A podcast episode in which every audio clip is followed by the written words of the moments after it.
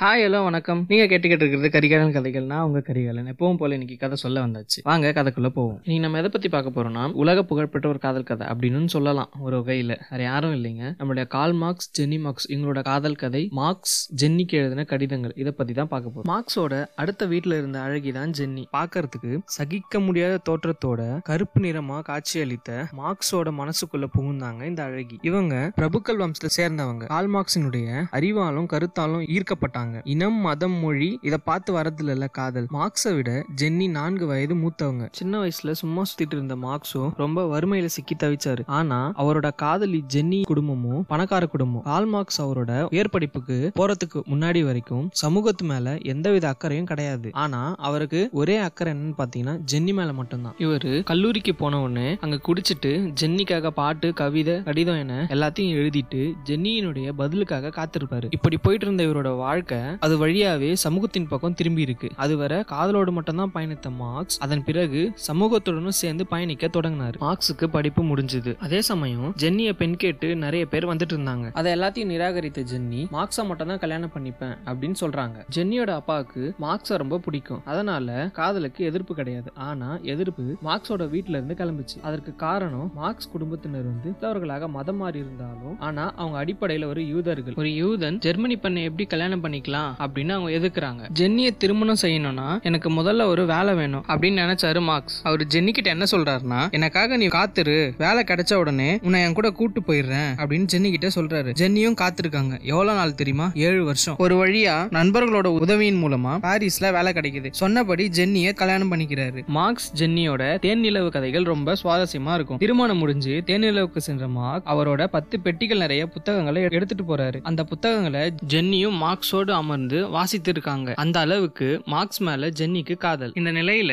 தத்துவவியல்ல doctor பட்டம் பெறுவதற்காக ஜென்னிய ஏழு வருஷம் பிரிந்திருந்தாரு மார்க்ஸ். இடைநின்று போன அவங்களோட காதலை நேர்ல தொடர இருவரும் ஏழு வருஷம் காத்துட்டு இருந்தாங்க. மார்க்ஸோட பிரிவால ஜென்னிக்கு ஏற்பட்ட வலிக்கு மருந்தா மார்க்ஸோட கடிதம் அவங்களுக்கு அமைஞ்சது. அந்த கடிதத்துல என்ன இருந்ததுன்னா இனி வரும் நூற்றாண்டு அனைத்துக்கும் ஜென்னி என்றால் காதல் காதல் என்றால் ஜென்னி என வடித்திருந்தார். அந்த வரிகளால் ஜென்னியின் மனம் நிறைந்து போனது. இதே போல் தன் தாயின் மறைவுக்காக ஜெர்மனி சென்று ஜென்னியின் பிரிவை தாங்க முடியாத மார்க் உன் பிரிவு எனக்குள் மிகுந்த மனக்கிளர்ச்சியை உருவாக்குகிறது. எனது சக்திகள் அனைத்தும் அதனுள் கரைந்து போவதை கண்கூடாக காண்கிறேன். ஒருமுறை மீண்டும் உன்னை என் இதயத்துடன் அணைத்துக் கொண்டால் என் இதயம் அமைதியாகிவிடும். அதன் பிறகு இந்த உலகில் எனக்கு எதுவும் வேண்டியிருக்காது என வேதனையை வெளிப்படுத்தி இருந்தார் ஜென்னியும் அவரோட கணவருக்கு அவரோட நம்பிக்கையை பலப்படுத்துற வகையில கடிதம் எழுதுவாங்க. அப்படி ஒரு முறை அவங்க எழுதிய கடிதத்துல மிகவும் அதிகமான வெறுப்புடனும் எரிச்சலுடனும் எழுதாதீர்கள். உங்களது மற்ற கட்டுரை எந்த அளவுக்கு விளைவுகள் காட்டியது என உங்களுக்கு தெரியும். யதார்த்தமான முறையில் நயத்துடனும் நகைச்சுவையுடனும் லேசாக எழுதுங்கள் அன்பே.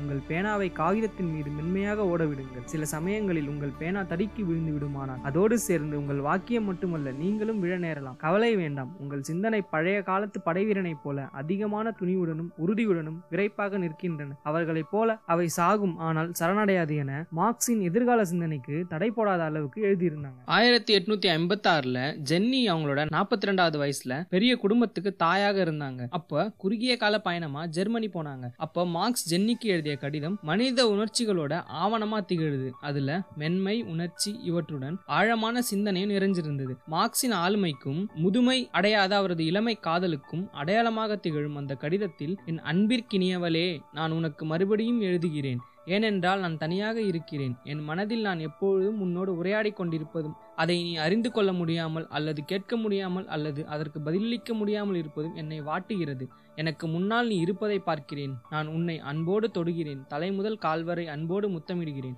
உனக்கு முன்னால் முழந்தாளிட்டு பணிகிறேன் அன்பே. உன்னை காதலிக்கிறேன் என முணுமுணுக்கிறேன். எக்காலத்திலும் உன்னை காதலித்ததை காட்டிலும் அதிகமாக காதலிக்கிறேன். அது உண்மை. போலியான உளுத்துப்போன உலகம் எல்லா மனிதர்களையும் போலியாகவும் உளுத்துப்போனவர்களாகவும் பார்க்கிறது. என்னை அவதூறு செய்பவர்கள் என் முதுகுக்கு பின்னால் என்னை திட்டுபவர்களில் எவராவது இரண்டாம் தரமான நாடக அரங்கில் முதல் தரமான காதலன் பாத்திரத்தில் நடிப்பதற்காக என்னை எப்பொழுதாவது குறை கூறியதுண்டா?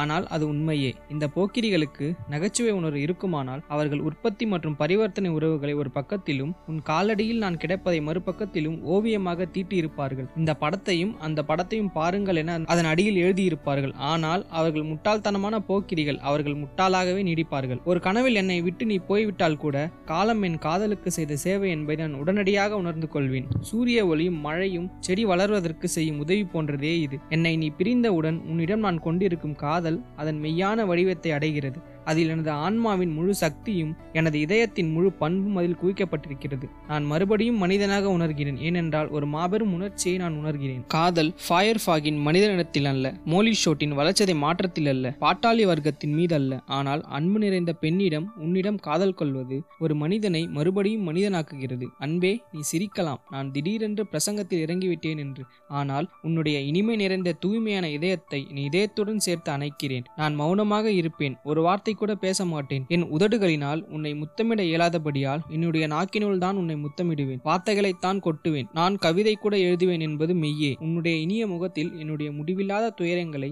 ஈடு செய்ய முடியாத இழப்புகளை காண்கிறேன். உன்னுடைய இனிய முகத்தை முத்தமிடும் பொழுது துயரங்களை நான் முத்தமிட்டு துரத்துகிறேன். அவளுடைய கரங்களில் புதைந்து அவளுடைய முத்தங்களில் புத்துயிர் பெற்று அதாவது உன்னுடைய கரங்களில் உன்னுடைய முத்தங்களின் மூலம் நான் பித்தாகோரஸுக்கும் மறுபிறவியை பற்றி போதிப்பேன் என்கிறார். பல்வேறு துன்பங்களையும் துயரங்களையும் மார்க்ஸ்க்காக ஏற்றுக்கொண்ட ஜென்னி மார்க்ஸ் இறக்கும் ஒரு ஆண்டுக்கு முன் நோயிட்டு கிடக்குறாங்க. மார்க்ஸ் ஒரு அறையிலும் ஜென்னி ஒரு அறையிலும் பிரிந்து கிடக்குறாங்க. ஜென்னி இறந்து கல்லறையில் அடக்கம் செய்யப்படும் வரை அவரது உடலை பார்க்க மார்க்ஸ் அனுமதிக்கல. அதுக்கு காரணம் மார்க்ஸுக்கு நோய் தொற்று ஏற்பட்டுரும் அப்படின்ற காரணத்தினால அனுமதிக்கப்படல. அந்த நேரத்துல தனது உயிரை விட மேலான காதல் மனைவிக்கு தனது இறுதி அஞ்சலிய கடிதத்தின் மூலம் தான் எழுதுறாரு. அந்த கடிதத்துல அவளை போல ஒரு பெண் இல்லையெனில் நான் சாமானியனாகவே இருந்திருப்பேன். அவள் எனக்கு கிடைத்த ஒரு வரம் என குறிக்கிறாரு. ஜென்னியின் கல்லறையில் பூ வைத்து கண்ணீர் சிந்திவிட்டு சமுதாய பணிக்காக வந்த மார்க்ஸ் பற்றி அவரது நண்பர் ஏங்கல்ஸ் ஜென்னியின் மரணத்துக்கு பின் மார்க்ஸ் ஒரு ஆவியாக மட்டும்தான் இருக்கிறார். அவர் ஒரு வேளை தன் பால்ய வயதில் ஜென்னியிடம் உரையாடிய ஷேக்ஸ்பியரின் கதைகளை கேட்டுக்கொண்டிருப்பாரோ? உண்மைதான். கடிதங்களில் துவங்கிய ஜென்னி மார்க்ஸ் காதல் அதே கடிதங்களுடன் கல்லறையில் முடிகிறது. இதோட அடுத்த கதையில சந்திப்பு நன்றி.